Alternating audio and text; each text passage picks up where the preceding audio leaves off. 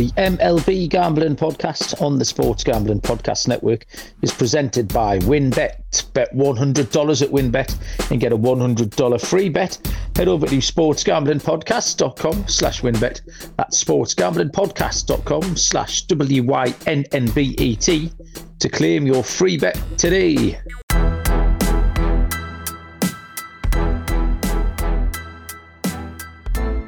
Welcome, everybody, to the MLB Gambling Podcast on the Sports Gambling Podcast Network. My name is Malcolm Bamford.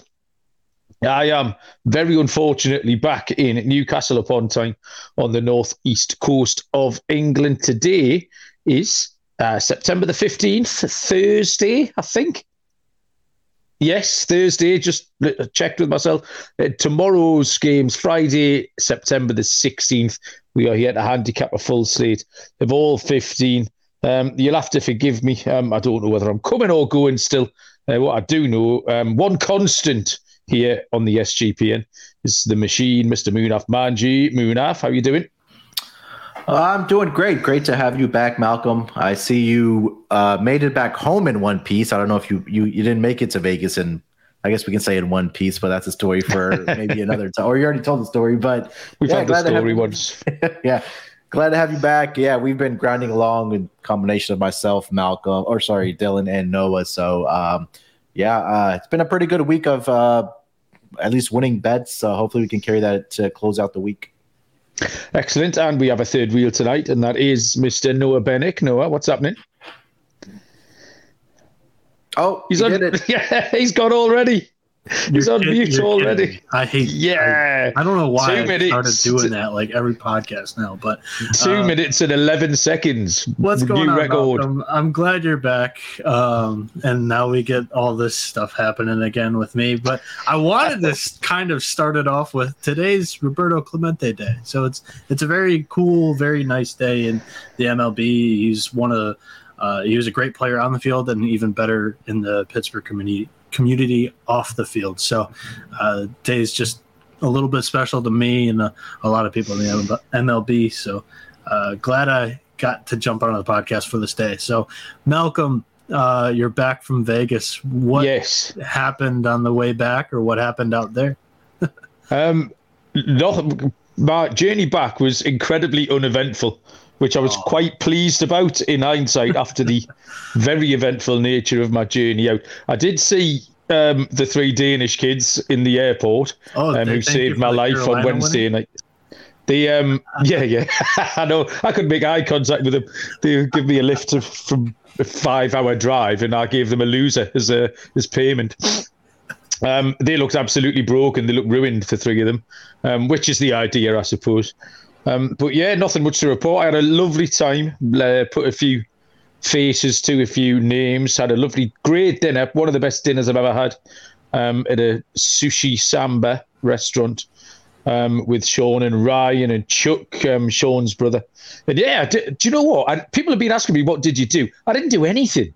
I genuinely went 200 yards in either direction out of the hotel. I, I could have done that here. I watched the telly although massive tellies. I watched massive tellies, drank beer, and went to the sports book. Hey, pretty like much.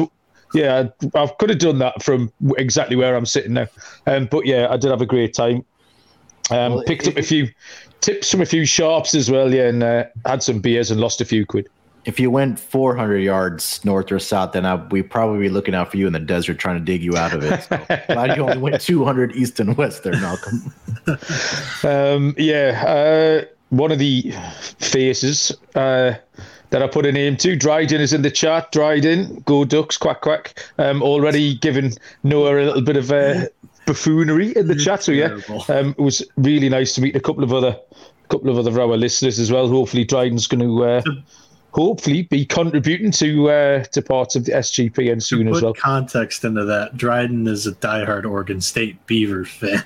And Malcolm's hit him with like a couple of go ducks on Twitter already in the last. Do you know what? I was trying because he said Oregon, and I knew that there was the Oregon Ducks, so I was trying to impress him. I was trying to fit in. I was trying to be one of the guys, and I uh-huh. said something about the Ducks, and I think this was like the very within say ninety seconds. I said go Ducks. He just we just went fuck you.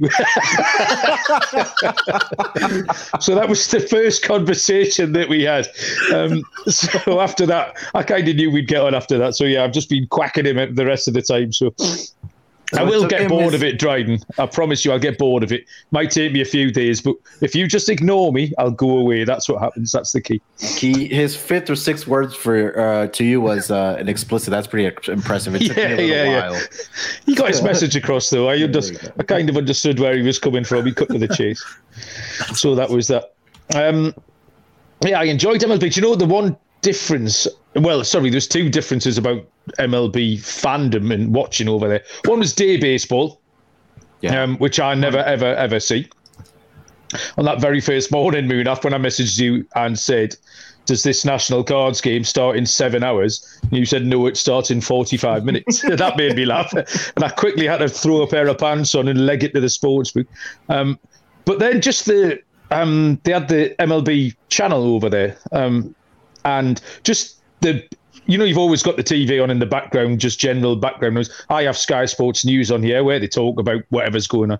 And just that general being immersed in it, you just pick up so much stuff about what had happened the night before. Um, various storylines, various narratives, stats, different different kinds of angles in. And just watching that and being immersed in it gave me a whole new kind of angle on how, how you consume baseball. And I don't know if I can get pick that channel up over here because it's something um, that I would just add. Highly recommend it. I love yeah. that channel. You just soak it in, like I say. By the time you, um, I'm just sort of making notes or I'm, I'm checking Twitter or you know, say jumping out the shower. It's just that background noise, and you're just soaking it all in and generally pick up sort of little nuggets rather than me having to at nine o'clock in the morning my time going and searching for everything. Yeah, a lot of that news was coming to me. So when yeah, I'm away I enjoyed at school, that. I stream it. I don't have cable, so I might be able to send you the link that I Ooh. use for that. Uh, I mean, website and see if you could watch yeah. it because my favorite show is MLB Central, and it comes on at nine in the morning here, so that would be two in the afternoon for you. Yeah. So you would have it's a three hour show. It would actually go two to five your time. So yeah, that and then quick pitch was absolutely brilliant just yes. for me getting all the everything I needed to know uh, immediately. So yeah, it's been a fun weekend of uh, of baseball. There's been lots going on. The races are heating up. Uh, we had some live games this afternoon. I think I still had a little bit of Vegas thing because we put our graphic out before, and I had the Cleveland Guardians as my dog, even though I bet the Chicago White Sox. So I bet one thing and just sent the other thing to you. So um, I parlayed the White Sox with the under in the football tonight uh, in the Chiefs game. So I'll wake up to a winner, hopefully, in the morning. So yeah, I'm sure we can talk about things that have happened in my absence as we get to the games, because uh, we do have 15 um, games to get to. Is this show number 200, Munaf? Have I imagined that?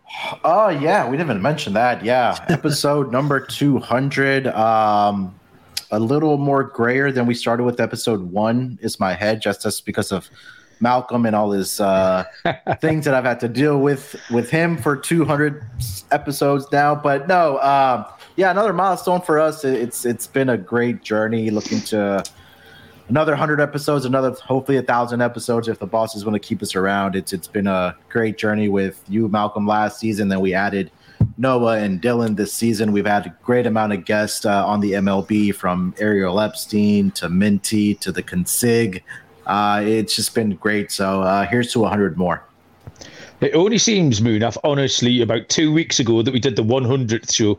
It really does doesn't it? Yeah. Like the consig. I met the consig out in Vegas. He came in there. I told him my travel story about coming out. He really enjoyed that because I know he's he's a man who likes his story, so he enjoyed my traveling story. So that was a pleasure to meet Dave as well. But yeah, that's absolutely flown by that this second 100. Um, but yeah, but that's the nature of an MLB season, I suppose. Um, let's get stuck into tomorrow's games. There is one afternoon game, which is a 2:20 Eastern first pitch. It is the Colorado Rockies and the Chicago Cubs, where German Marquez will go for Colorado and Marcus Stroman draws the start for the Cubs. Uh, lines are. Sort my screen out. Ooh. Uh, oh, I'm, I haven't got any lines. Do, we, do you boys have lines? Is it? Is it? Um, I'm using a new a new screen tonight, and I have four games off lines. the board. But is, is this a Chicago Cubs uh, situation. We're waiting for the weather Munaf. Um, yeah, it's the weather, but I do see money lines. Uh, I see the Rockies are plus 115 on the money line, and then the Chicago Cubs are minus 135. But no totals yet. Uh, obviously, just because it is in Chicago and it's a Friday afternoon game.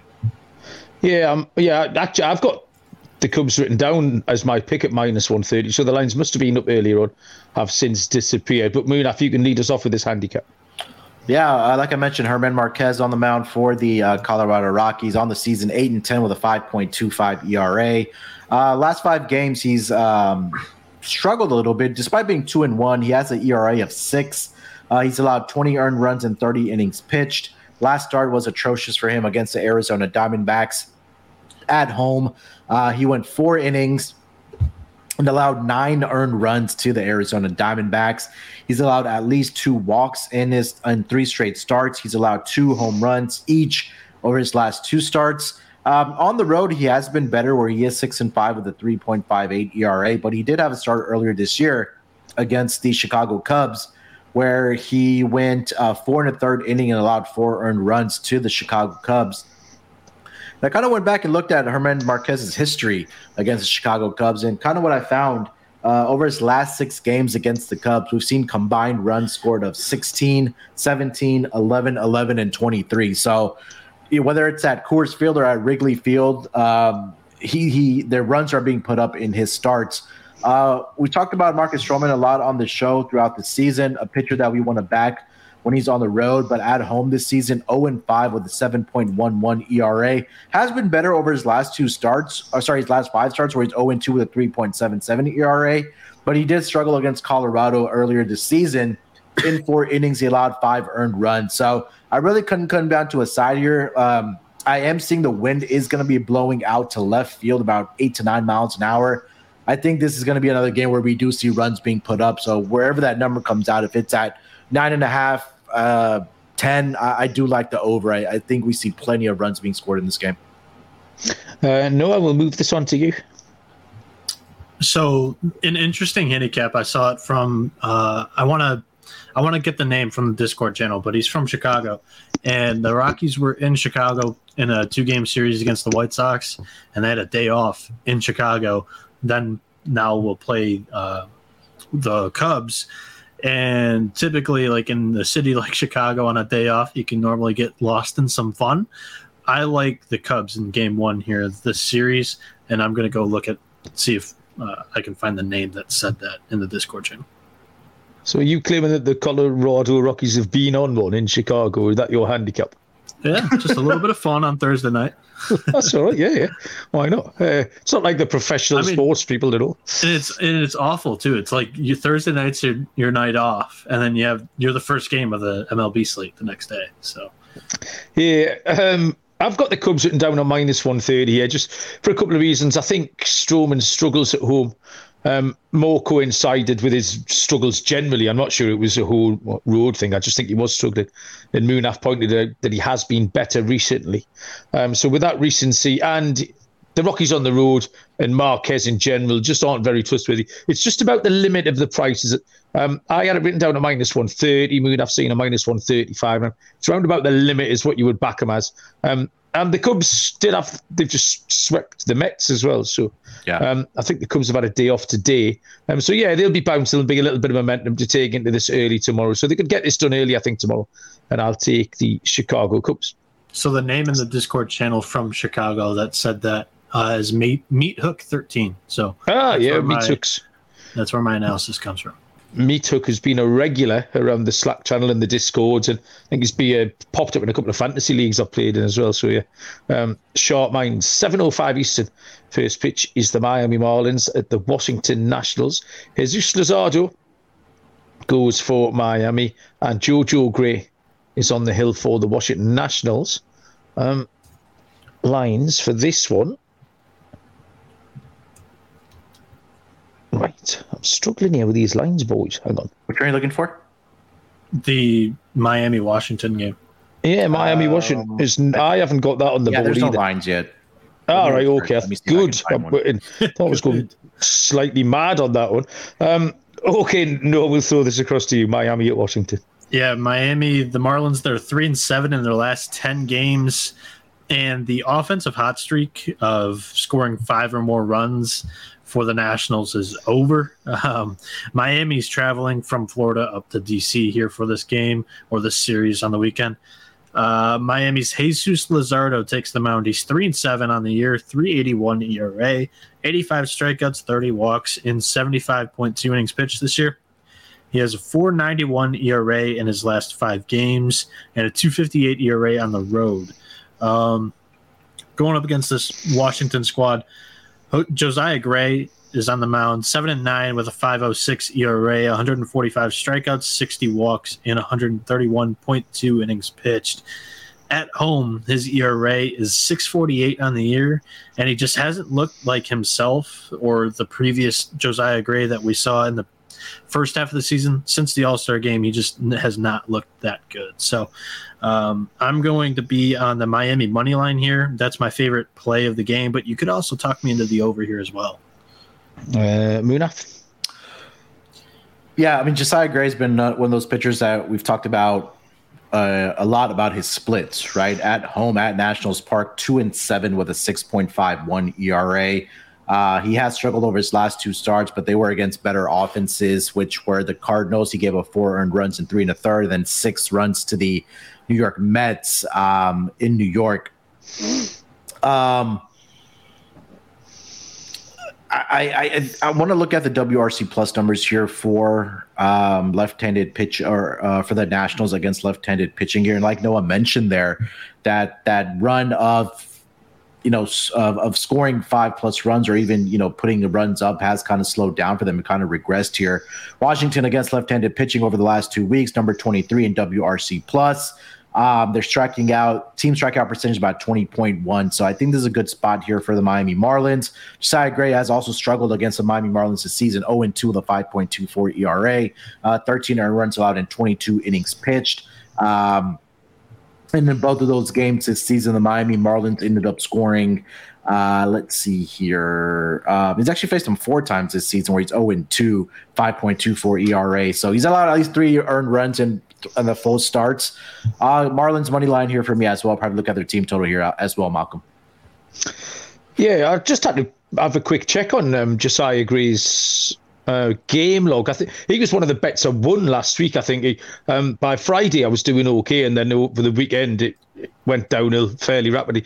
But I got Josiah Gray, and I just remembered that they'd beaten the Nationals. I assumed he had a good performance, and actually he didn't go that well. But um, somehow the uh, Nationals put up 11 runs, uh, won that game 11 to six. I had this down as the under just because the how weak the two offenses have been. Like you say, Noah's um, pointed out that the Washington had that little purple patch of scoring five or more runs. That's dried up a little bit.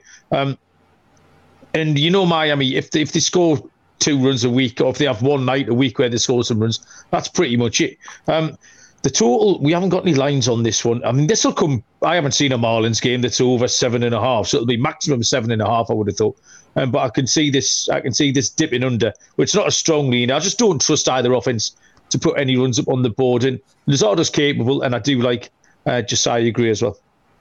Seven oh seven. Uh, first pitch is the Baltimore Orioles and the Toronto Blue Jays. This is a game that is off the board, so we can maybe have to skip through this one. Um, Jordan Lyles is the pitcher for the Baltimore Orioles, and is it is his name Matt Hatch for Toronto? Thomas. What's his Thomas, Thomas Hatch? Um, who I've just seen the moon. I've just alerted to me that Thomas Hatch was pitching uh, for the Toronto Blue Jays. So I've got, I've got no line, lines on this at all. Even Jordan Lyles was a. Um, he only came on the board a couple of hours ago. Originally, they had Austin Voth going, who pitched one inning last night. So I'm not really sure um, what's going on there. Jordan Lyles is 10 and 10 on the season. Um, 462 ERA, 156 innings, 124 strikeouts. He got absolutely lit up by Boston uh, last time he gave up eight earned runs in three and two thirds pitched. Uh, generally, he's got a 5.38 road ERA, and he's really struggling for consistency lately. He's all over the place, this Lyles. Um, I don't know if Hatch is someone that maybe Noah, who's our rookie um, pitcher expert, knows anything about. He's frantically shaking his head at me, so I won't pursue. Uh, I, I, won't pursue that course of questioning. Anything on there right now? He he has three years on his record, and it only totals to 21 games, and this is going to be his second appearance of the season. So I don't really know much about him. Um, I do think that Baltimore have kind of fallen, just starting to fall away. I think they might have a poor end of the season now. I think they've used up a lot of energy getting into a competitive position, really outperformed what they were going to do, and I think they might just go over the cliff. Baltimore could be a fade for me between now and the end of the season. Don't know what price Toronto will be tomorrow. Um, so yeah, with no lines, I've got no other leans other than I'm not hugely keen on either Baltimore or Lyles. Uh, Moon, after you have anything to add on this one?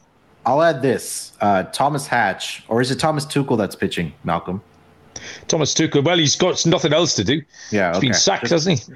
Yeah. Um, he did have one start earlier this year for the Blue Jays against the Tampa Bay Rays. He went four and two thirds innings. Malcolm, I'm gonna put you on the spot here. How many earned runs do you think he gave up in four and two thirds innings? Twelve. Ten. Ooh, not 10 bad. earned runs and 12. He did give up 12 hits, so you hit that one on the nail there. So, um, yeah, I think they're just kind of bringing them back up, maybe be a spot start or something like that, but no other information. Um, and also, Noah, have you anything to add on this one? Uh, no, I didn't. I didn't know he had faced Tampa Bay earlier this year and given up 10 runs. So I don't know. I just think Baltimore might be able to scratch this one across. Who knows?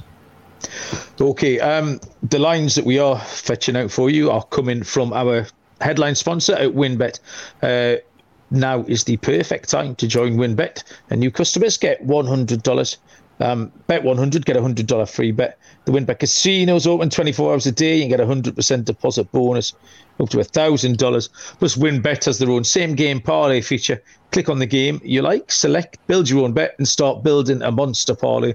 Loads to choose from. Head over to sportsgamblingpodcast.com slash wynnbet so they know that we sent you. That's sportsgamblingpodcast.com slash W-Y-N-N-B-E-T to claim your free bet today. Offer subject to change. T's and C's at wynnbet.com. Must be 21 or older and present in the state where playthrough winbet is available. If you are someone who knows a gambling problem, call 1 800 522 4700. The Elias Sports Bureau as well. Fantastic uh, new facility for us to use here. Uh, the NFL season is underway, and the Elias Game Plan app is the place where you'll get all your stats uh, that you need on NFL as well as NBA, MLB, etc. Um, you'll know the Elias Sports Bureau, who are the official statisticians of US pro sports leagues, including the NFL. The app gives you player news, um, expert game analysis to help you set your fantasy lineups, things like that. And then you get all the uh, player injuries, impact reports, loads of different things. Um, so for the NFL season and um, the Elias Game Plan app, you need to download. It is E L I A S is the spelling there. Um, you'll get a 14 day free trial of a monthly subscription only if you use our promo code SGPN. So find the Elias Game Plan app in the App Store or Play Store and use our promo code SGPN. And finally, Fubo TV. Um, if you watch football, you do need Fubo TV. Uh, complete coverage of all college and and pro football, along with NFL Red Zone. Games are in 4K uh, you get over 100 channels of live sport for a fraction of the price of cable, and there's no contract, no commitment. You can cancel at any time. Try Fubo TV free for seven days. Get 15% off your first month. Just go to FuboTV.com slash SGP. That's F-U-B-O-T-V.com slash SGP. Next up is the New York Mets at home to the Pittsburgh Pirates. This is a 7:10 Eastern first pitch where Mitch Keller will go for the Pittsburgh Pirates and Taijuan Walker is on the bump for the New York Mets. Lines are the Mets minus 260, uh, Pittsburgh Pirates plus 237. Totally is set at seven and a half. Um, Mitch Keller, 5 and 10 on the season, 401 ERA. 137 innings, 115 strikeouts. Taijuan Walker is 11 and 4 on the year with a 348 ERA, 134 and two thirds with 106 strikeouts. Um, Keller's been pitching well, uh, say it quietly. He's only given up two earned runs in his last 19 innings, including six scoreless against the Mets, um, tomorrow's opponents, on the 6th of September. Um, overall, he's got a 409 uh, road ERA, which isn't horrible. Um, Taijuan Walker has been okay. He's been a little bit better than average, and the pretty representative. His line that I gave you out there, that 348 ERA, um, is pretty representative of what you get from from Taijuan Walker. He's given up a 370 in his last five, 364 at home. He played in that same game against Mitch Keller on September 6th. Gave up four earned runs in that game. Um, over five innings. It was a game that Pittsburgh won relatively comfortably. I just think at this point in time, having been swept by the Cubs, and maybe the nerves are getting to New York a little bit. You can't, I don't think, sensibly put any money behind the Mets in this position. Um, the Pirates have won four in a row. Uh, New York Mets a little bit twitchy. I'm going to take the Pirates here at a big price. Give me the two plus two thirty seven on Pittsburgh. No, are they your boys? Are you co-signing this one? Yeah, I'm co-signing it all the way. Today they were my dog. I think the way I'm going to handle this is as the sky seems to be falling over there in Mets land. Um, every price here with the Pirates is going to open up at plus 200. It's pretty much going to be the same kind of strategy that I've had in Toronto series when they're just a little bit overpriced against some of these big dogs. I'm going to put like a half unit on each game. Hopefully the Pirates can steal one and make a profit in the three games. Yeah, absolutely. I remember you doing that when Kansas City went to Toronto earlier in the season and came out well ahead. Uh, Munaf, is it a team ride on the big dog? You kind of have to, right? I mean, the Mets are just absolutely struggling right now, and it's it's it's crazy to see how bad it's been for them. I mean, you, there's no way right now where you can put money on the Mets right now after getting swept by the Cubs, I mean, God, that that just kind of speaks volumes to me. But you you nailed it. That Mitch Keller has been really good over his last five starts. He had a great outing against the Mets, and Taijuan Walker had struggled against the Pirates as well earlier this year. So, um, I, the only direction I could put money uh, is on the big dog price here. I think there's value there. This is going to be super ironic, but let's hit it. There you go.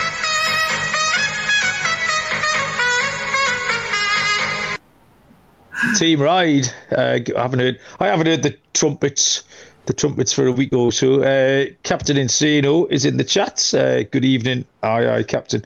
Um, pointing out that we're going to uh, ride the uh, the underdogs this month. We me and Munaf did really well actually. For the first time, Munaf just last week, I spotted AJ Alexy. It must be a September thing because he was our yeah. guy last September. Um, mm-hmm. And I spotted his name in a box score only about two or three days ago. So he was a reliever, got sent down after that appearance, though. Oh, did he? Yeah, I was, I was, I forgot about telling you or tagging you on that tweet. That's yeah. Fault. Oh, he'll be back. Don't worry about that. Um, me and Captain Insano are currently embroiled in a titanic struggle in the Fantasy Degens League semi-final. It's really yeah, tight at the minute. I'm I'm up eight to nothing. Um, so hopefully I can maintain that lead and keep Captain Insano at arm's length uh, between now and Sunday. Be your MVP. Sorry. Bo Bichette's going to be your MVP. Bo Bichette has picked a very, very good time to start hitting it over the fence every time he's up to bat. So yeah, um, and stealing bases as well. I'm delighted with all everything. Uh, go with the flow. I'm all for it. 7:10 Eastern first pitch is the Kansas City Royals at the Boston Red Sox, where Jonathan Heasley draws the start for the Kansas City Royals, and Michael Waka Waka goes for Boston. Lines are Kansas City plus 152, Boston minus 165. Total here is at eight and a half. I've hang on, I've got the wrong Right, I've got Kansas. Sorry, boys, there's some buffoonery here. I, have got Kansas City yeah. against the Minnesota Twins here on my. That's today. Tomorrow, yeah. ah, okay. They're in they're in Boston tomorrow. Royals. Yeah, they are right. Scrub that last ninety seconds. You you Kansas City Royals are pl- Waka, right? Plus one. Yeah, it's yeah, it's definitely easy and wacky. Um, I hadn't scrolled down far enough. Was effectively what's happened there. Uh, Kansas City plus one seventy five. Boston minus one ninety five, and the total is at nine and a half. Uh, before I make a fool of myself any further, we'll let Munaf take this game on. Oh, he's shaking off the rust uh, coming back from Vegas here for Malcolm. Um, let me start with Jonathan Heasley here. They're coming off of the series against uh, the Twins. They're traveling to Boston. Boston has a day off today uh, after getting swept by the Yankees. Um, but kind of looking at what Heasley has done this season, has not been very good for him. On the season so far, he is um, three and eight with a 5.51 ERA, a 1.57 WHIP. Um, on the road so far this year, it's been better for him on the road as far as ERA perspective. One and two with a 4.54 ERA. At home, he's 6.43. Uh, but the story I think really here, the handicap for me is how great Michael Wacha has been for the uh, for the Red Sox this season. 11 and one with a 2.69 ERA over his last five games. 4 and 0 with a 3.34 ERA. Been ever been even better at Fenway Park five and one with a 1.79 ERA. He's only allowed nine earned runs in 45 and one thirds innings pitched. The Red Sox have won four of his last five starts, including his last start where they gave it to the Baltimore Orioles in Baltimore. They won that game 17 to four. So, um, I think we got to continue fading this Royals team, especially on the road. I did that this week with the Twins um, hosting them. Now they travel to Boston. Boston's offense has turned it around here a little bit. I'm gonna put faith in Michael Wacha here. Give me the run line for the uh, uh, Red Sox here on that plus price at minus one and a half to take care of business against the uh, Kansas City Royals and Jonathan Heasley. Yeah, I'll jump in there, Munaf, because I've got the exact same pick. It's actually taken me a little while to come round to Michael Wacha. I kind of wasn't trusting him, although he was putting up good numbers, um, and I hadn't put an awful lot of faith in them. But I think he's done it as uh, enough times for me to to turn that around and, and be able to pick him here tomorrow. And I just think he's as an MLB at the moment. Faded him last week. I think it was against the Tigers. Um, again, another one of my rare daytime winners uh, when I was away. I think the Tigers put me away relatively easy. So, yeah, Boston will do that. I did have this down earlier on at plus 105. Uh, so there's been a little bit of money on it. So I've got the minus 105. But still a decent price. So Boston run line for me, Noah. Yeah, that's going to be the play for, here for me, too, guys. It's pretty simple handicap for me is Wacha is a much better pitcher than Heasley. Heasley's been one of my favorite, just pretty much auto fades. Um, my question here, I guess, just to add more conversation, Munaf, when does – or if does this Boston lineup or team mail it in? Because it seems like they're at a distant, they're trailing by quite a distance behind the Orioles and the Rays for that wild card. And while their offense has shown signs of life, they put up 17 against Baltimore the other day. They also had six runs and a tight loss to the Yankees, but uh, in their last eight games, they also have games with three runs, one run, two runs, zero runs, four and three. So it's like I I kind of think that maybe that Yankee series was just like a little bit of life, or just because it's the rivalry, and then it's really just get to the end of the season type thing. Yeah, I'd probably think maybe one week before the season ends, probably that last week of September is where I would probably think that you don't want to risk injuries to guys like Bogaerts if you're going to end up paying him. Um, uh, Devers, they're going to try to find a contract for him as well. Um, so I think that at least for another two weeks, I think the lineup will still be there. But maybe the week before the season ends, you'll start seeing some of the call ups and guys, those guys being in the lineup. That's the toughest part about a handicap in these games in September is just we're doing it a day early prior to the lineups being released. So that's what that's one thing I'm very very nervous about coming down the final stretch of the season, especially with these Dodgers run lines. 100%. Like we talked about at the end of the year last year, or I guess I wasn't on the pod, but the White Sox weren't playing competitive ball uh, yeah. at the end of the year, and they still finished as like the two or the three seed. And they played against the Astros, and on paper their roster lined up sort of with the Astros, but they got ran off the field in like three games because they hadn't played competitive baseball in three weeks. So I'm kind of, I mean, hesitant a lot uh, with the good teams that have kind of locked up positions here at the end of the year because I'll say that because the Dodgers just locked up the NL West two days ago. So I think you got to keep playing them just because what you just mentioned, like the White Sox probably started sitting a lot of their guys last season and they just didn't have that everyday routine. And now that you're going to, have to then you have to go out and play against the Astros, one of the best teams in the American League, if not the best team in the American League. And you can't do that. I think you got to stay routine and just keep playing your guys every day. So if you're the Dodgers and you have that buy, that first round buy, you don't sit your guys with like a week or two to go.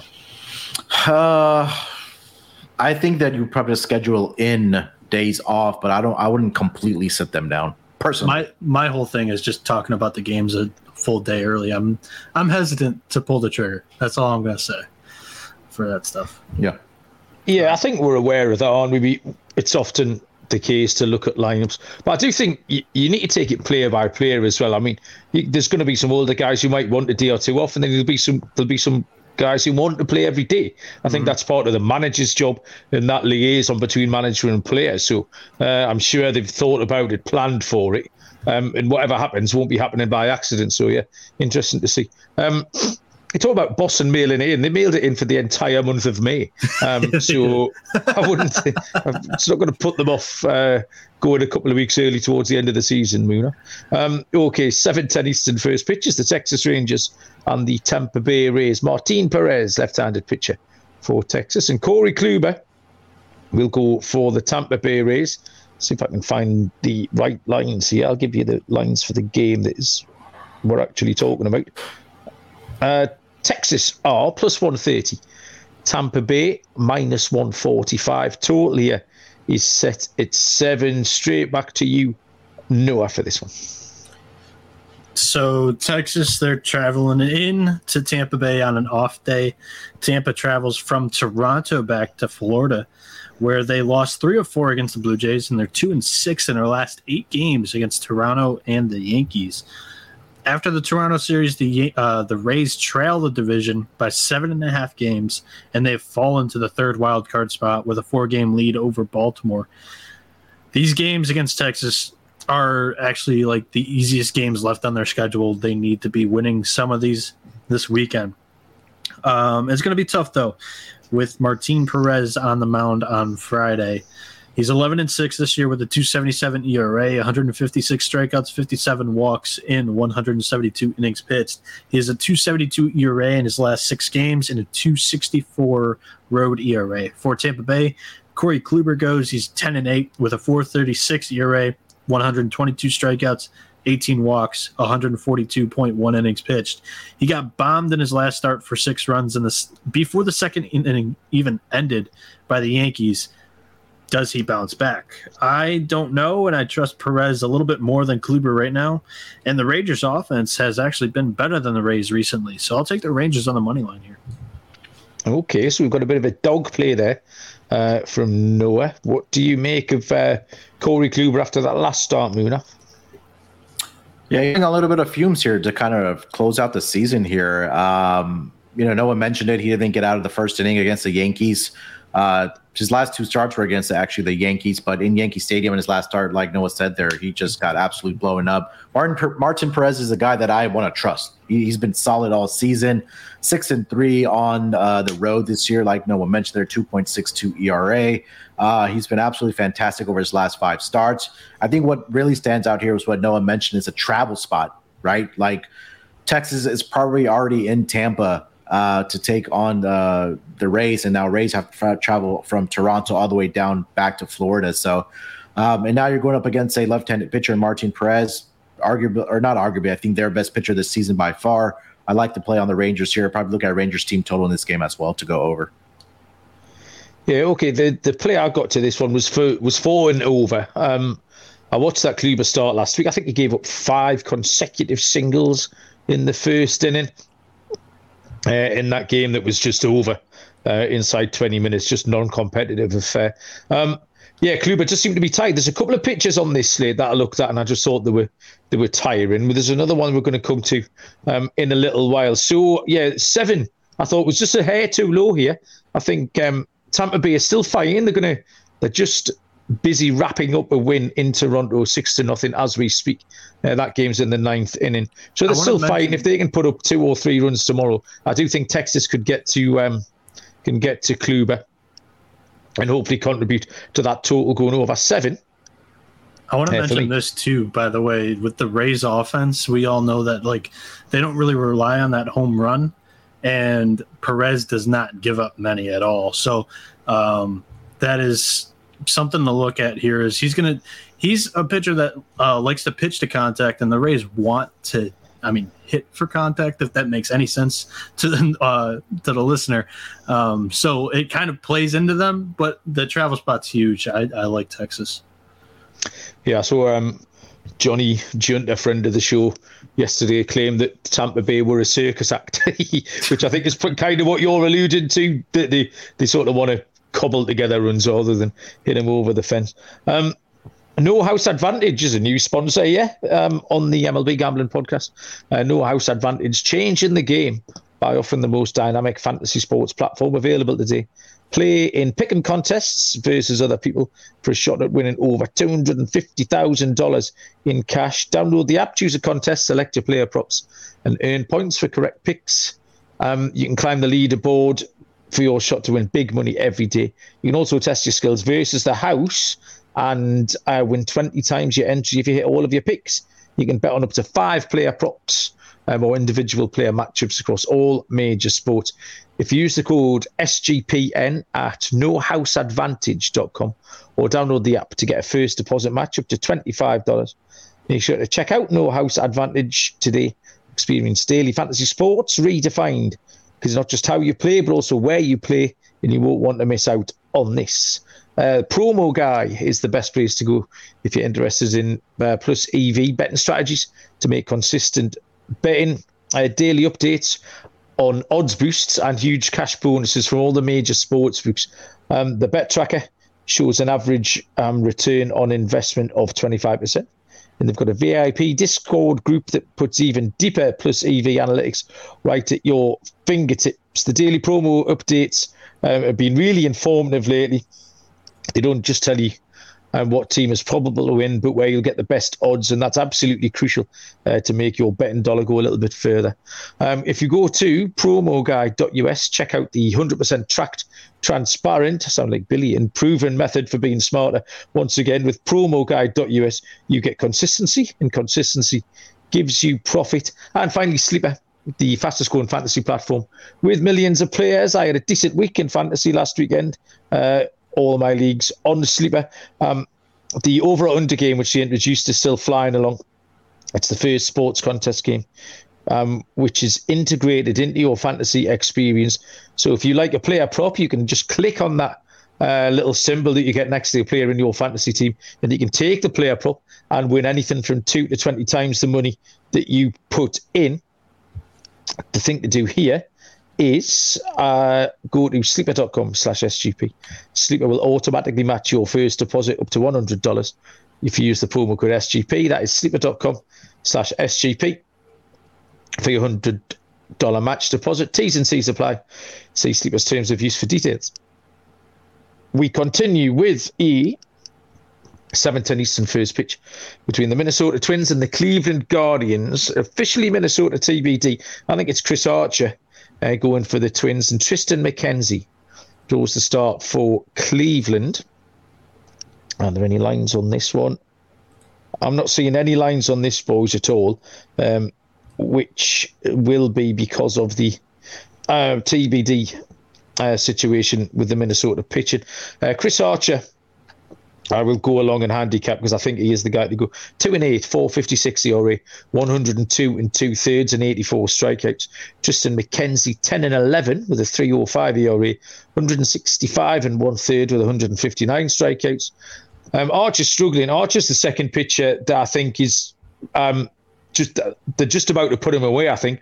Um, like we just talked about Corey Kluber being fatigued. I think Chris Archer, he hasn't gone long all season. We've mentioned this a lot. He never goes past five innings. You get four, 4.1, four and two thirds out of him.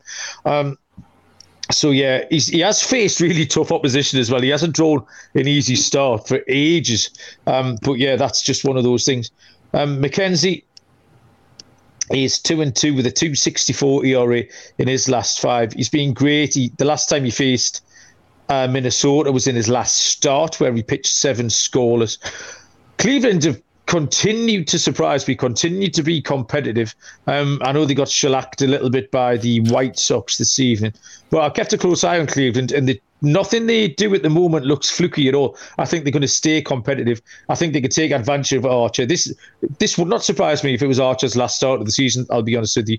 Um, and Cleveland can help um, edge him out of the starting rotation by smashing him up tomorrow. Give me Cleveland on the run line, whatever price that is, Munaf. Yeah, um, um, Triston McKenzie did struggle early uh, on against the uh, Minnesota Twins, at least in his uh, at least two out of the three starts prior to the last one, um, where he allowed six earned runs and seven earned runs to the Minnesota Twins. Uh, but like you mentioned, his last start was absolutely brilliant. Seven shutout innings. He only gave up six hits, and he's been in good form. Uh, over his last five starts, where he is uh, two and two with a 2.64 ERA. This is a big series for both teams, right? We're talking about the AL Central um, um, division battle here. So this, I think they're playing five games in three days, if I'm not mistaken. Um, so this is going to be a big series. I, I, I lean with the Guardians here in this first game uh, with McKenzie on the mound. Uh, if it is Chris Archer, I just don't trust him enough uh, to number one go like you mentioned, you know, four or five innings in this matchup. Um, and you know, against the Guardians this season, uh, Chris Archer is 0 1 with a 4.50 ERA in two starts. So uh, let's go with the Guardians here uh, against the Minnesota Twins. Uh, Noah?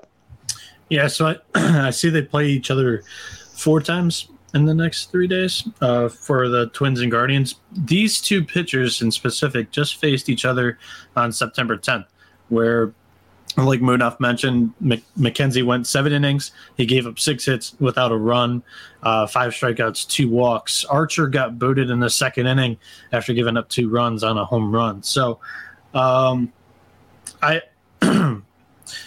my feeling is pretty much the same as when we talked about like the divisional future stuff. I think the Twins are just kind of going to bow out of this AL Central race soon enough. I think it's going to be between the Card- Guardians and the White Sox. I have the Guardians winning this game, guys. 7-10 Eastern first pitch is the Chicago White Sox at the Detroit Tigers. Uh, Lucas Giolito is on the mound for the White Sox. Matt Manning gets the ball for Detroit. Prices are uh, minus 150 on the White Sox, Detroit are a home puppy at plus 135. Total is set at seven and a half. Uh, Munaf, um, any love for a home dog here? Um, not sure. Uh, again, we just talked about how, or what just Noah said that this division is probably just going to come down to the White Sox and the uh, Guardians. And the White Sox picked up a huge victory in that makeup game against the Guardians earlier uh, this afternoon on Thursday. It does make me nervous that Lucas Giolito has struggled over his last five games, where he is one and three with a 6.31 ERA. He's allowed 18 earned runs in 25 and two thirds innings pitched. Um, they've lost three out of his last five starts. Um, and against the Tigers this season, he has struggled where he has uh, nine earned runs. Sorry, yeah, nine earned runs in 17 and two thirds innings pitched. Um, Matt Manning, you know, we were talking about him. I think maybe last month, you know, Noah was on his strikeout props. Um, I think this was probably a month ago. He he has also struggled against the White Sox in one start, but it's a very small sample of five innings, so four earned runs and ten hits. Uh, two and two over his last five starts with a 4.21 ERA. He's faced the Royals in back-to-back starts where he has given up, you know, at least two earned runs in both of those starts. Did struggle against the Mariners, seven earned runs. And I think that the White Sox know that if they're going to be in contention for this division, you have to beat up against the lesser opponents in this division, like the Tigers are. So I'm going to go with the benefit of the doubt. I'm going to go with the White Sox here, um, reluctantly, uh, to get this job done against the Tigers uh, in this series, or at least game one of this series. Um, I thought there was just enough in this to take the over. I had this down at seven earlier on. It's moved to seven and a half, which is a bit of a shame. Um, but yeah, the White Sox are, are staying competitive. Um, I think they could do something similar uh, tomorrow than they did to uh, Cleveland today. Uh, Cleveland had to was a spot start as the Gaddis went. Um, so I think that was a good spot for Chicago to take advantage. But uh, Matt Manning and Giolito, I think, can both contribute here. Seven was too low. Seven and a half hasn't helped, unfortunately. Uh, but I'll stick with it, and hopefully we can uh, we can see a few runs from either team, and this will go over. Uh, quick lightning round. does the NFL game tonight start? How many minutes does it start in? Two hours. Two hours from now. Yeah. Okay. Two hours twenty minutes. All right, that's too long. You see, I thought it was one hour twenty minutes. I've just seen, just saw an advert on the telly and it threw me off. Um, Seven twenty Eastern first pitch is the Philadelphia I, Phillies. Hold on, Mel, you got distracted by the TV. Um, I'm going to side with you on the over as well here. Um, Matt Manning is a flat ball fastball pitcher, and the White Sox love feasting on fastballs and prefer them to be up in the zone. Um, Lance Lynn against the Tigers in his career, the Tigers have actually had his number throughout his career. He's only six and six with a 4.58 ERA. Uh, I, I, like this one to go over. Oh, okay, sorry about that. No, I didn't mean to cut yeah. you off. I could have sworn we'd started that game with you. Um, so where we where we at? Seven twenty. Pitching matchup of the night here is the Philadelphia Phillies at the Atlanta Braves. Left-handed pitcher Ranger Suarez will go for the Phillies, and Max Fried uh, will be on the hill for the Braves. The Phillies are plus 155. The Braves are minus 170, and the total is at seven and a half. And we'll come back to you, Noah, to lead us off. Yeah, so this one, this one's going to be fun. Atlanta, they're coming off an off day, and Philly, they are on a seven and one stretch in their last eight games, and they come to ATL from MIA. Uh, Philly Ranger Suarez, he's nine and five on the year, 362 ERA, 114 strikeouts, 50 walks, and 134.1 innings pitched. He has a 546 ERA in his last four games, and uh, they're all against some uh, mediocre or bad offenses Washington, San Francisco, Arizona, and Cincinnati. And then you look at Atlanta's starting pitchers, Max Fried, their ace. He's 13 and 6 on the year, 250 ERA, 155 strikeouts, 28 walks, and 169.1 innings pitched you look at this guy throughout the second half of the season, and he has been a top five pitcher in the MLB. Seven straight starts of giving up two runs or less. Yes, the Braves strike out a lot to the left handed pitching, but they also own the third best OPS against LHPs. That's a 793 OPS, and the Braves bullpen is a full ERA point better than the Phils. I like Atlanta minus one and a half and take their team total as well. Okay, so strong lean to the Braves uh, from Noah Munaf. You joining him? Yeah, you take a look at the left-handed um, uh, hitting numbers for the Atlanta Braves against left-handed pitching. Number three in WRC plus over the uh, course of the season. Filter that down to the last two weeks. Um, they are, let's see, uh, number number 17. So has dipped over over at least over the last two weeks compared to the season long here. But I think the spot where Atlanta I think I agree with uh, what uh, everything Noah just said there. I think that you probably want to take a look at Atlanta's um, team total in this game. Also, lean uh, and actually will be betting the Atlanta uh, Atlanta Braves in this game. Mostly Atlanta Falcons, Atlanta Braves in this game against the uh, Philadelphia Phillies. I've got a team total of four and a half. I like that over. It's actually plus money right now too, if you can get it there. Yeah. Okay, interesting. I think um, for me, it was enough to, to trust both pitches here. Ranger Suarez um, has been great, and the Phillies are going along quite nicely. Um, I think the Braves are kind of due a, a, bit of a bounce back. They've been scuffling along um, between themselves and the Mets. They just keep handing that division backwards and forwards to each other. Totally, I was set at seven and a half. Um, I do like Atlanta a little bit more. I've got a decision to make whether to play Suarez tomorrow in that game against Captain Encino. The only thing it's going to cost me, I think, is strikeouts, and I can afford to give away one category because I've got the lead in eight of them. Um, so, and I don't want Suarez to get blown up, and Atlanta could do that. So I've got, I think, um, I might sit Suarez tomorrow um, and play a little bit safe, but. Apart from that, I do trust him. Um, counterintuitive as that sounds. So I was leaning towards the under here um, at seven and a half. Next up, 8 10 Eastern first pitch. The Oakland Athletics and the Houston Astros, where Adrian Martinez will go for Oakland and JV is on the mound for Houston. The lines are uh, Oakland plus 300. Uh, Verlander and the Astros are minus 345. Total is set at seven and a half.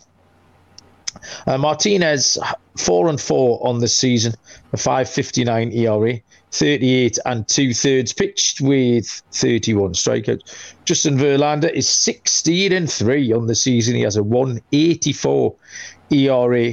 Um, this is Martinez's fourth start back in the rotation. Um, he got smashed last time, but actually his two starts before that um, were decent. So I think the the last the last start he had um, kind of clouds his figures a little bit. I think it would be easy just to put this into auto fade uh, for Oakland, and I'm not sure that's really the case. Um, Verlander, you know exactly what you get from him. Um, it was the White Sox who smashed uh, Martinez up last time, by the way. I was just trying to remember that. Um, we know exactly what we're going to get out of Verlander. I know it's rule number one of uh, Noah's betting philosophy. And because of the that last start of Martinez, I think the number could be inflated here. Not expecting Oakland to score many, if any, runs at all. Um, and I think Martinez can hold it. I'd, I'd rather take the form of his two decent starts rather than the last one, which was horrible. So I'm going to take another under. I've got unders all over my card tonight. Um, and I'm going to take another under here at seven and a half, Muna. Yeah, I mean, Verlander has just been lights out at I mean, all throughout the season. But at home at Minute Maid Park, eight and one with a 1.90 ERA. Two starts this season against the Oakland A's, 13 innings pitched. He's only allowed three earned runs to the A's in those two starts. Um, and I kind of want to see what the final scores have been in those games, like you mentioned about the under in these uh, uh, in in this game here, Malcolm. So back on June 1st, that final was five to four. Um, and then the other game, let's see, uh, July 16th, that ended up in a five nothing victory for the Astros. So um, I think that maybe if you want to play an under, you're right. I think that Oakland A's probably won't be able to score very many runs. Maybe take a look at their first five innings, team total under or full game under. Yeah, that, that five nothing win. That was the kind of thing I was thinking uh, might be the outcome tomorrow. Uh, Noah, we've just talked about your JV uh, philosophy. So how do you how do you dress this up tomorrow and, and come to a pick? Yeah, we we, I mean, uh, all season long, I really haven't fade, faded Verlander in one game because um, I always joke around and say that's like my number one betting commandment. You know, also on that commandments tablet is you just you're cautious backing a guy off the IL. And especially with Verlander coming off Tommy John, they're going to want to get this guy into the postseason. They're not going to mess around against the Athletics. I think he gets five innings and he's done. I think they go into that bullpen and the Athletics might be able to scratch a couple of runs there. I like. Uh, I'm not as confident in the under. I, I, it's hard for me to find a play in this game. If I'm going to force giving out a play, I, I gave out that team total on the on the Braves, and I normally don't go fishing for team totals, but just thought, hey, what the heck? They put up three runs on Verlander in one of those games in June. The total for the Athletics full game is two and a half. Uh, I think they can scratch across a couple in the bullpen, if not get one or two off of Verlander as well, coming off the IL. I, I think that's my favorite play in this game. Okay, a little bit contrarian there from Noah. Enjoy that. Eight Easton. First pitch, the New York Yankees at the Milwaukee Brewers. Frankie Montas is going for the Yanks and Adrian Houser for the Brewers. The Brewers are home puppy plus 115. The Yankees minus 125. Totally set at eight Munaf. This is a tricky one, I reckon, Munaf. Yeah, Frankie Montas has really struggled since he got traded to the New York Yankees. Um, over his last five games, one and three with a 5.08 ERA on the road, three and four with a 5.20 ERA. His last two starts were against the Tampa Bay Rays, where he split uh, both of those games. Yankees won one and lost one. Um, but I'm just not very confident in a uh, sorry in uh, Frankie Montas uh, since the since the trade to the Yankees. His overall numbers, he's one and three with a 5.94 ERA. I guess we can compare that to him changing ballparks, right? We Oakland A's. I think I've said this before on the pod. Is that in Oakland, a lot of foul territory. Uh, um, you know, pitcher's ballpark. We can say now you go to Yankee Stadium where it's a hitter friendly ballpark, um, and, and he struggled, right? Um, as well as on the road. Adrian Houser, six and nine on the season with a 4.61 ERA. Last five games, he is two and one, but he has an ERA of 5.09. Um, at home is where he has definitely been better, where he's three and four with a 3.21 ERA. But now you have an offense like the Yankees come into town where it seems like they've turned it around. It hasn't been Aaron Judge um, just trying to produce the runs by himself. It's it's finally been a collective team effort. Um, and you know, there obviously there has been flashes of Aaron Judge hitting balls over the fence for them, but I, I think this is a little tricky for me. Um, I, I kind of want to attack the total in this game at eight. I think that number is a little conservative here. Uh, I think the Yankees can, you know, get to Houser. I think that the Brewers can get a couple off of uh, Montas as well. Um, looking at WRC plus numbers here um, against right-handed pitching, uh, Yankees are let's see over the last two weeks. Um, give me a second here; it's loading. Um, yeah, Yankees are number five in the entire league against right-handed pitching at 126, and the Milwaukee Brewers do struggle a little bit. They're at number 22, but I think this number is a little conservative for me. I'm going to go over eight in this game. So Munaf takes the over. Noah, what you got? So I'm not afraid to take the over. I think I like Milwaukee on the money line a little bit better though. They're five and two. They're I, I, guess in a little bit of a hot streak right now. They took advantage of a of a series against Cincinnati, but they also pounced all over Jordan Montgomery in St. Louis, putting up eight runs in that game. It really surprised me because I was I loved that Cardinals money line play that day. Um, I think we could get one of those sporadic offensive outbursts by Milwaukee in this game as well against Montas, who struggles on the road. This Yankees team in general struggles on the road, only a 37 and 34 record compared to a 50 and 22 record at home. And this Milwaukee Brewers record at home is great at 39 and 27 compared to their losing record on the road at 37 and 40. I feel like this is a nice spot for the Brewers to go up against a guy that we're just not really con- confident can go out there and pitch consistently well for a team that really needs him right now. Yeah, 100% agree with everything you said there, Noah. Um, I'm going to take the Brewers as well at plus 110. This for me, oh, sorry, plus 115. Um, this for me just came down to I could have taken either side, so it was the prices that convinced me. I wanted to find a better price. Um, sometimes it comes down to the value. Um, and at that plus price, uh, home dog against a pitcher who has been struggling, um, I'm perfectly happy to take a plus 115 price here on the uh, on the Brewers. 8:15 Eastern first pitch. Uh, the Cincinnati Reds at the St. Louis Cardinals. Cincy are officially TBT. I've got Justin Dunn. Uh, I had him for, too. Okay, so that's good enough for me. And Jack Flaherty will go for St. Louis. Uh, the books must be happy it's Justin Dunn as well because we do have some lines. The Reds plus 237, the Cards minus 265. Total set at eight, Noah. Yeah, I'm double checking uh, the book right now to see if, yeah, I mean, it's still Justin Dunn. He was confirmed on MLB.com and now they pulled his name, which is usually a telltale sign that he's not going to pitch tomorrow, which is really weird. But uh, we'll go with Dunn against Flaherty. Um, but honestly, there wasn't really much to pull from either guy's resume so far this year. Uh, both small sample sizes, but let's get into some trends. The Reds, they're on a six game losing streak. They're 5 and 11 in their last 16 games. And the St. Louis Cardinals, they couldn't be more on the other side. They're 15 and 5 in their last 20 home games. They're 12 and 5 straight up in their last 17. Cincinnati uh, with questionable Justin Dunn. He's one and three on the year with a 6.10 ERA, 21 strikeouts, 17 walks, 31 innings pitched, and only seven short starts. He doesn't go very deep into his games. Uh, Jack Flaherty, he's 0 1 with a 360 ERA in two starts, and they were both against the Nationals and the Buccos with six strikeouts, five walks, and 10 innings pitched. Honestly, I have not been impressed with Flaherty off of the IL against both teams that he faced were bad offenses, and he's had a walk in every other inning. Um, so that really makes me nervous with Flaherty's return here. I'm not going to put my money on this game, uh, especially not knowing if Dunn is going. But I, am not going to put money on Flaherty until I see this uh, the old Flaherty. And I think the Cards offense, if you really want to play this one, I think the Cards offense and their arm barn is good enough to have Jack's back. But uh, I guess my pick is the run line here against a bad Reds team, but I'm just nervous about the play. I don't really like it.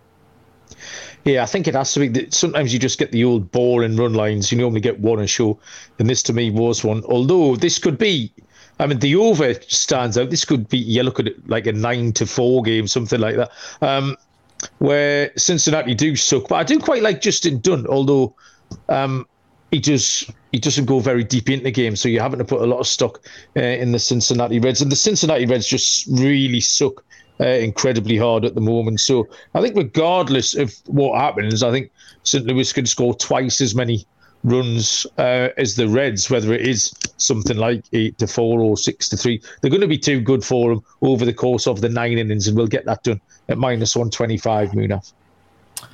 Yeah, I mean, I didn't have much for this game either. Um, Flaherty right now is I think he's still kind of trying to find his way back from since returning from the IL. Um, did struggle against the Pirates, but fortunately the bats did show up for uh, Jack Flaherty in that game where they got the victory seven to five over the Pirates. Um, you know, like Noah mentioned, walks has been an issue for him so far since he's returned. Uh, only 12 strikeouts of 14 walks so far this season. Um, yeah, I think that one way I would probably look at it is what you guys said. Probably take a Cardinals team total in this game, but other than that, I probably won't have money on this game. I just want to see uh, how Jack Flaherty does as he gets more starts under his belt. Yeah. 9.38 Eastern first pitch. The Seattle Mariners at the LA Angels. Lefty Robbie Ray will go for Seattle, and Michael Lorenzen is on the hill for the Angels. Seattle minus 155. Home puppy, the Angels plus 140. Total here is set at 8. Uh, Robbie Ray, 12 and 9, 356 ERA, 166 and two thirds, pitched with 189 punches. Uh, Lorenzen is 6 and 6 with a 470 ERA, has pitched 76 and two thirds with 57 strikeouts. Uh, Robbie Ray is rolling really nicely, 4 and 1 in his last five, um, with a 205 ERA, even though his last start was his worst in that spell. Actually gave up four earned runs against Atlanta. Um, this is Michael Lorenzen's second start back uh, from the IL. Lorenzen was someone we were relatively high on. I say we, I was relatively high on early on in the season. I had a bit of a mixed bag, was throwing in some good starts with a couple of stinkers. Um, he only gave up one earned run in five and two thirds against Houston in that first start back. So it was a decent first effort. I think he's going to be okay. I think he'll have a good September. We could get four or five nice starts out of Michael Lorenzen.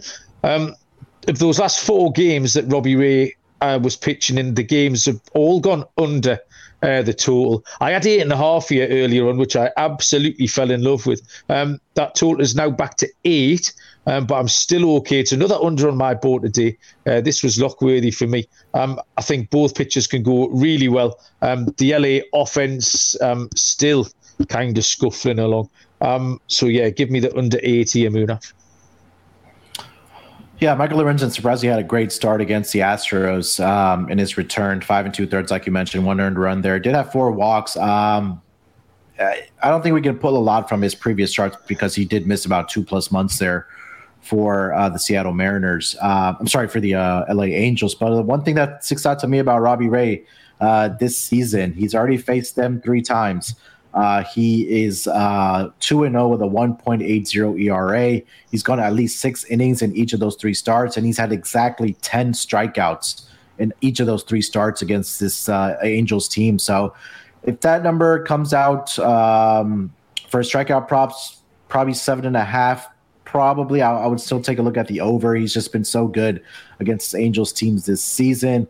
Uh, and just looking at the WRC plus numbers for the Angels against left-handed pitching, they are number seven over the last two weeks, and I think that's probably has a lot to do with the return of you know Mike Trout and David Fletcher, and obviously having Ohtani in the lineup as well. So um, I kind of do agree about your underplay in this game, uh, Malcolm, but um, I would probably be targeting the strikeout props for uh, Robbie Ray in this game. Yeah, the Angels strike out a hell of a lot as well. Uh, Luis Rengifo has been hitting uh, for the Angels. Might be a little DFS play uh, if you're playing that. Um, Noah, Seattle at the Angels. This is one of those classic one and a half unit plays that I love. Robbie Ray this year. I mean, this besides his few years at the D this year's been the only year that he's faced the Mariners, and on his resume, even counting the 2015 start against the uh, Seattle Mar or against the Los Angeles Angels, if you want to count that one. He has a career ERA of 133 against these Angels. And like Munaf said, he's got 10 strikeouts in all three of his starts against them this year. Uh, strikeout props here, uh, Mariners uh, comfortably over the Angels. I won't go run line because I don't know how the Mariners offense will perform. Um, but I know that Ray's going to go out there and shove. It's just, it's there. um, the TV's just showing that Cleveland Browns 94 yard field goal that broke both my heart and my bank balance on Sunday night, which is why I'm shaking my head um, at the TV. Now. Yeah, it broke my bank balance. That's oh, exactly what it did. Balance. I heard no, back. I was like, no, no, no it very, very much broke my bankroll on Sunday. Not I wasn't sure that, like you're one of those guys that just collapses after one of your plays lose and just land. Uh, those, I think those three Danish kids collapsed after that went over as well. Uh, 9:40 Eastern. We got two games left. I promise we're going to get the end soon. Uh, 9:40 Eastern first pitch is the San Diego Padres at the Arizona Diamondbacks. Two lefties go here. It's Blake Snell for the Padres, and it is Madison Bumgarner for the Arizona Diamondbacks. The uh, Padres minus 170. D backs are plus 155. Total here is set at eight and a half, Munaf. Blake Snell is going to get the start here for the San Diego Padres. Uh, so far this season, um, Blake Snell six and nine with a 4.02 ERA. Been pretty good actually against the Diamondbacks. Um, he is, despite being 0 1, he has a 1.50 ERA. It was only one start this season, uh, six innings, um, allowed four hits, one earned run, and 10 strikeouts. But if I kind of filter this down um, for Blake Snell, since he was a member of the uh, San Diego Padres, his numbers are, give me one second here, uh, two and one with a 0.91 ERA. And those are five starts against the Arizona Diamondbacks. Um, I think one thing that also sticks out to me about uh, Blake Snell is also strikeouts here for him. Uh, in those five starts since last season, he's had at least eight strikeouts in four of those five starts, including three starts where he had 10, and, 10 or more.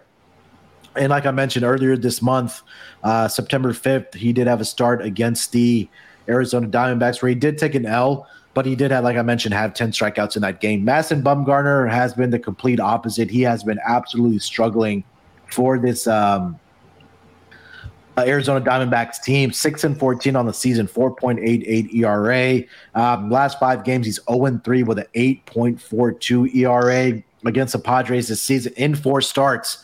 0 and 3 with a 5.29 ERA, allowed 10 earned runs and 17 innings pitched. So, um, I am going to go with the Padres here. I probably look at their first five run line, uh, just fading uh, Madison Bumgarner here just has not been very good, like I mentioned, against the Padres.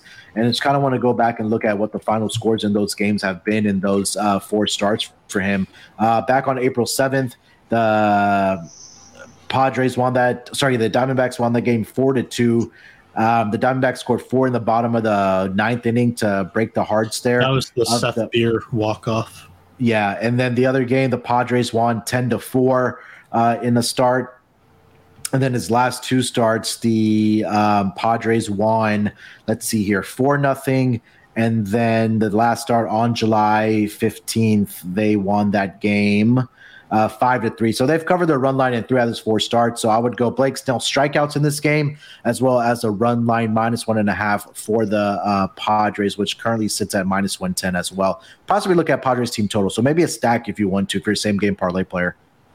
Nice. Uh, we'll have a stack. Noah, what have you got? So my play, I, I love that Snell strikeout prop because just two starts ago he faced this D-backs team and put up ten, and Bumgarner actually at home against the Padres has fared well. He has eight innings this season against them, only given up one total run.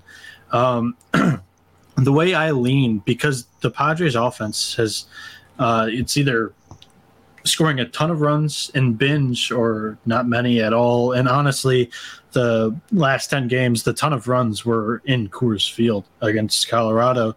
Uh, last eight games not in Colorado, 5 0 0 3 1 5 5 5. So I guess in their most recent series against the Angels, that offense hasn't really been clicking.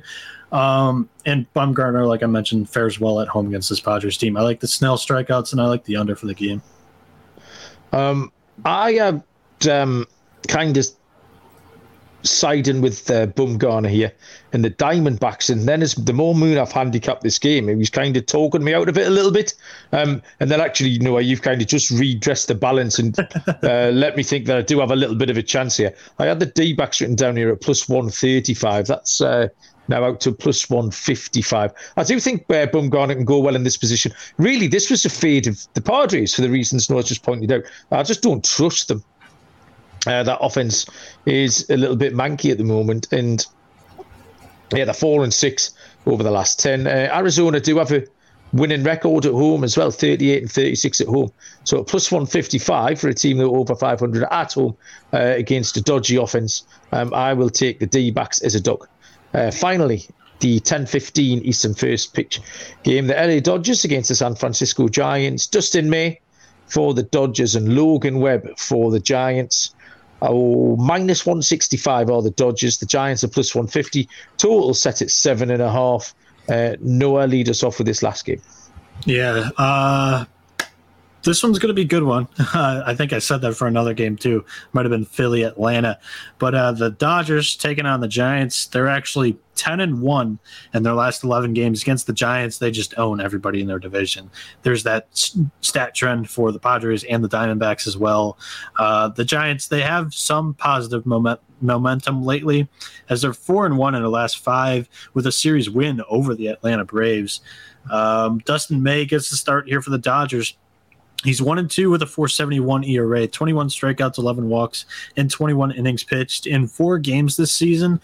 Those four games were two against the Padres and two against the Marlins.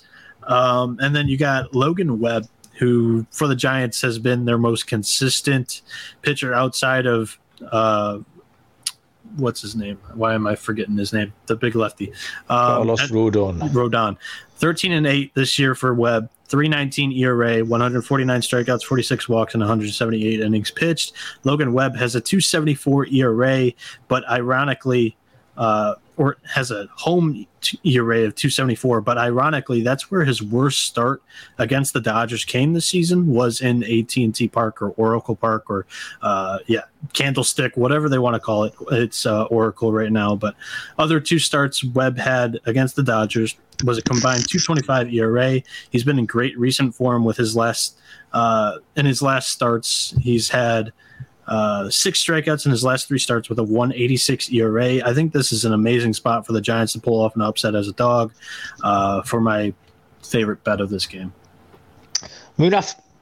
It kind of makes me nervous that Logan Webb has an 0 2 record at home against his Dodgers team with a 7.36 ERA, and that dates back to the 2020 season. So one start each over the last three seasons, including this season, where on August 1st, five innings pitched, he gave up six earned runs to the uh, Dodgers. Now, the question we talked about this earlier is what is the, really the motivation for the Dodgers since they've clinched the division?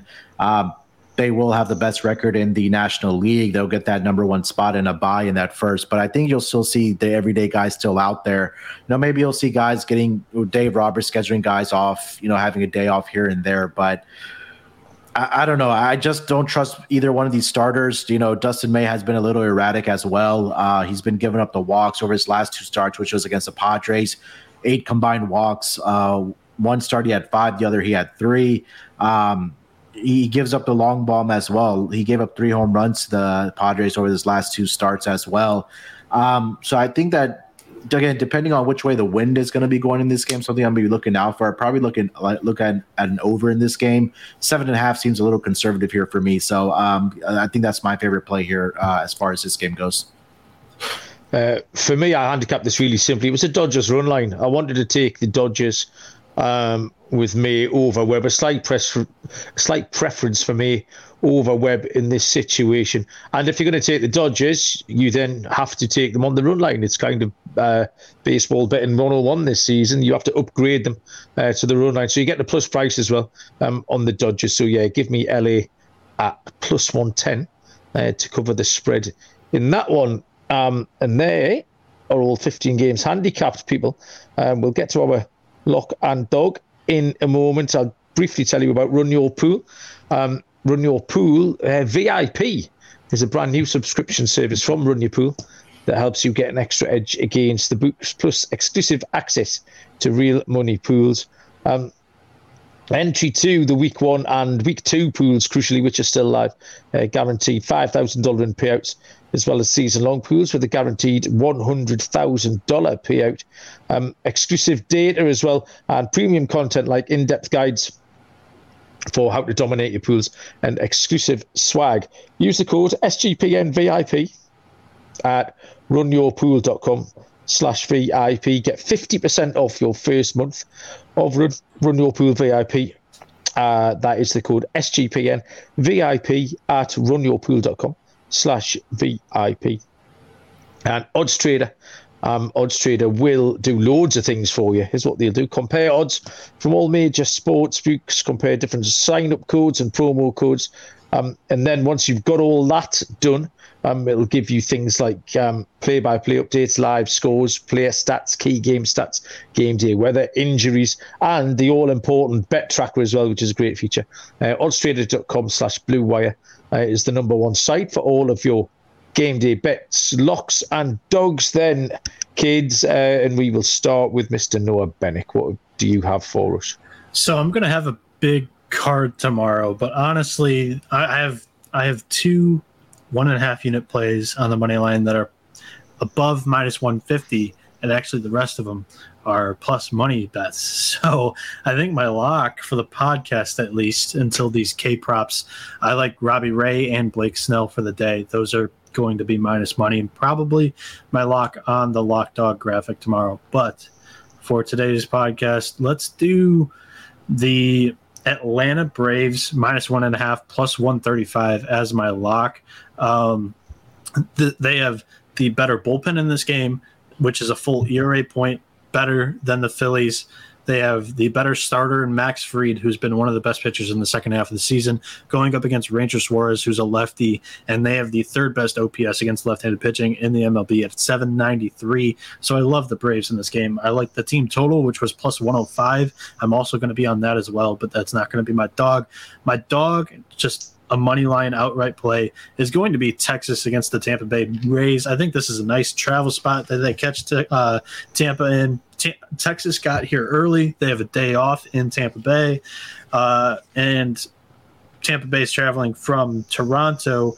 Martin Perez is on the mound against Corey Kluber, and we've talked about Kluber maybe just mailing it in or just being fatigued here at the end of the season. He's just not been in great form. I trust Perez way more than Kluber to get this W, um, and look for the Rangers scratch out scratch out a couple of runs and win this one in a close, low scoring game. So take it away, guys. Yeah, you've um, you made a great case for Texas there, Noah. I've got a feeling that Munaf seriously considered that for his dog as well.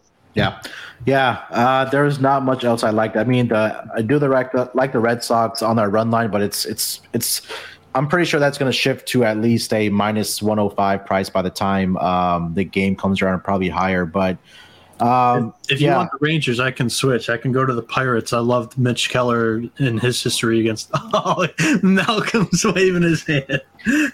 Uh, just no, jump I'll, in, give Noah your dog by stealing mine. That's not how it works.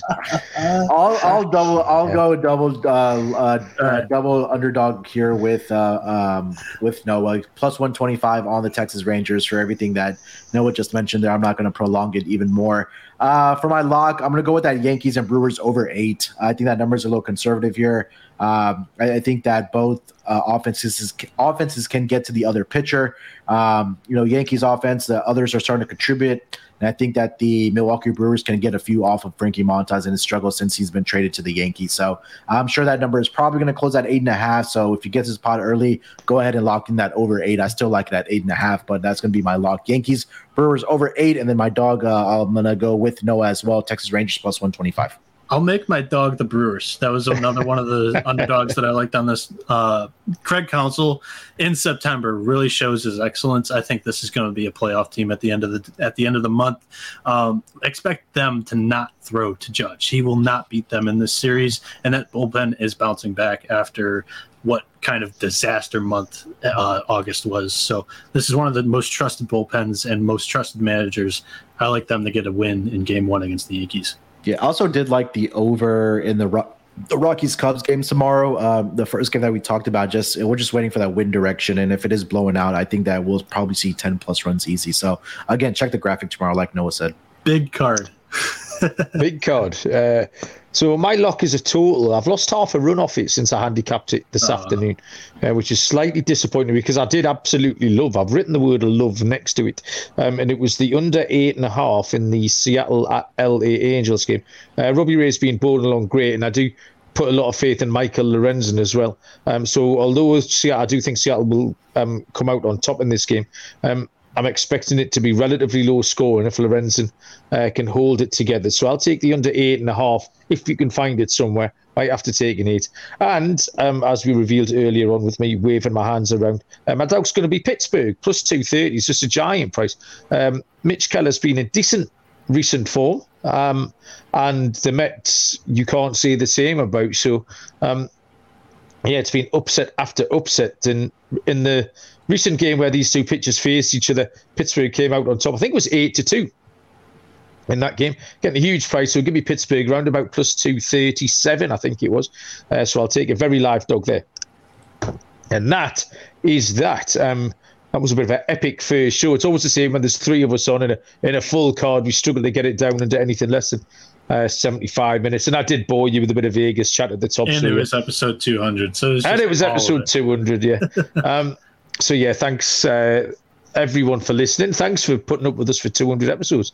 And like Munaf says, we'll uh, celebrate when we get to a thousand. Um, Noah, thank you very much for listening. What's your uh, what's your pick in the NFL tonight?